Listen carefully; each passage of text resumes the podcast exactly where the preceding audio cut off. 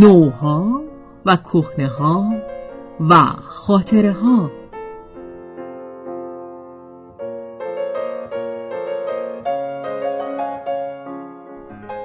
به قلم ایرج آرمان.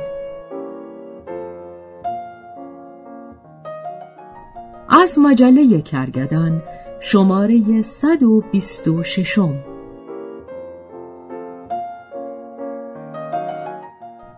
گفتگو با اشیا ضد بازار.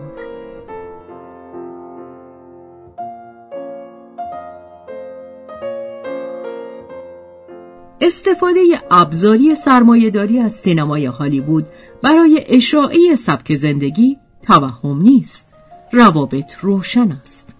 بنگاه های مالی و صنایع و شرکت های بسیار بزرگ تأمین کننده سرمایه این سینما هستند و طبیعی است که اهداف خود را در این سرمایه گذاری تعقیب کنند. شبکه عظیم کارآمد و پیچیده ای از مشاوران مالی و تبلیغی و متخصصان روانشناسی اجتماعی و تخصصهای دیگری که شاید در هیچ جای دیگر جهان نظیر نداشته باشند توانستند با ابزار سینما سبک زندگی مطلوب دستگاه سرمایهداری را در جهان اشاعه دهند. جوامعی که تحت تأثیر این تبلیغات مستقیم و غیر مستقیم قرار می‌گیرند به خیل مصرف کنندگان کالاهای تولیدی و خدمات آنها میپیوندند و دیگر راه گریزی ندارند. انبوه خرید می کنند اندکی را مصرف می کنند و بیشترش را دور می ریزند. یک صحنه در این فیلم ها مکرر به نمایش در می آید. شاید دیده باشید. چند نفر دور میزی نشستند. جر و بحثی در می گیرد. یکی از سر میز به قهر بلند می شود. بشقاب پر از غذایش را در سطل زباله خالی می کند و می رود.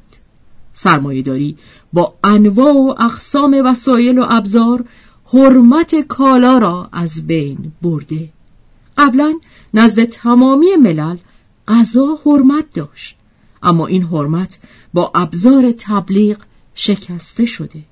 به این معنی که در همه فرهنگ ها و پیش همه مردم دنیا دور ریختن غذای قابل خوردن عملی زشت و ناشایست بود.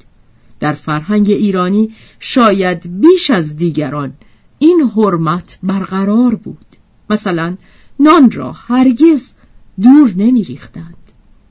تا زمانی که فاسد و کپک زده نشده بود از آن استفاده می کردند.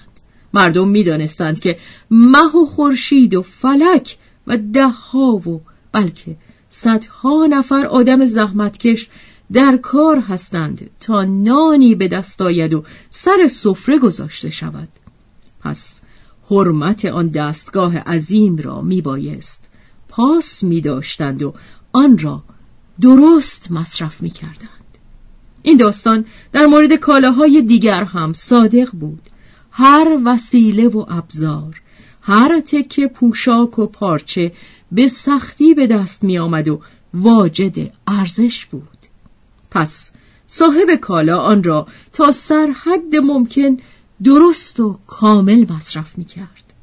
کمتر محصولی وجود داشت که تبدیل به زباله شود.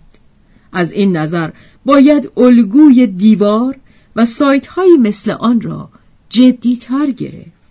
سرمایهداری را تولید انبوه زنده نگه داشته.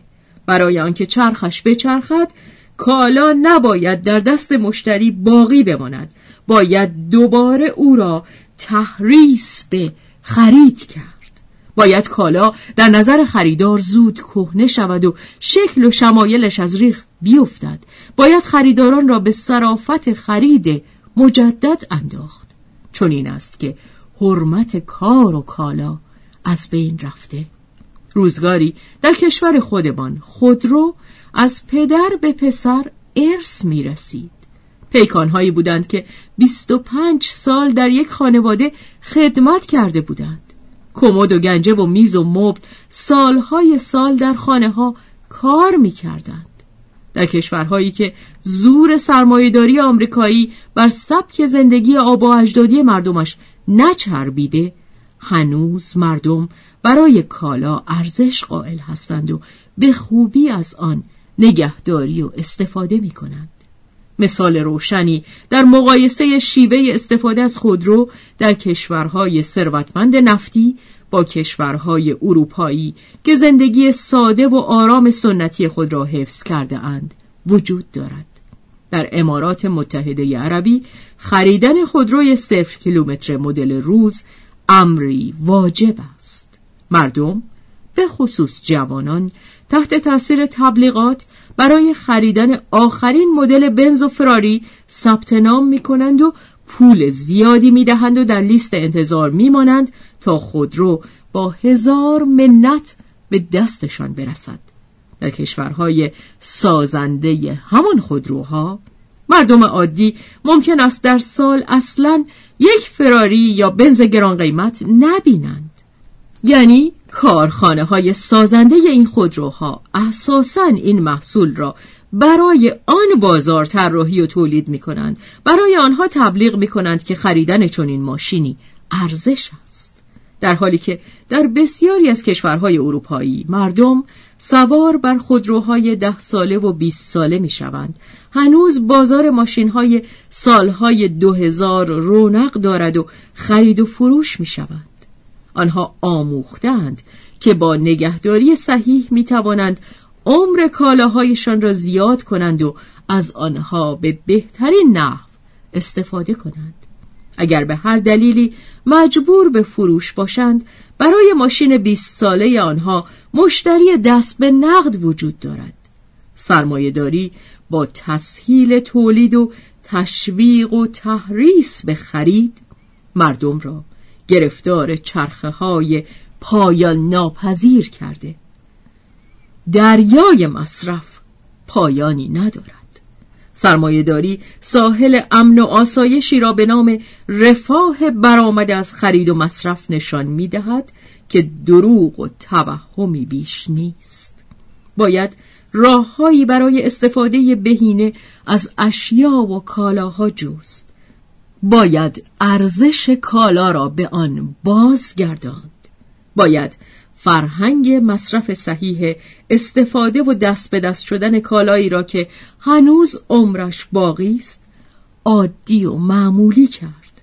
نباید از خریدن اشیاء دست دوم خجل شد.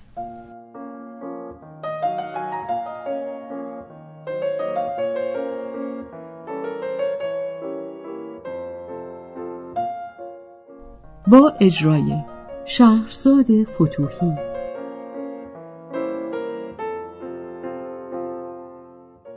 تنظیم مجتبا میرسمیعی.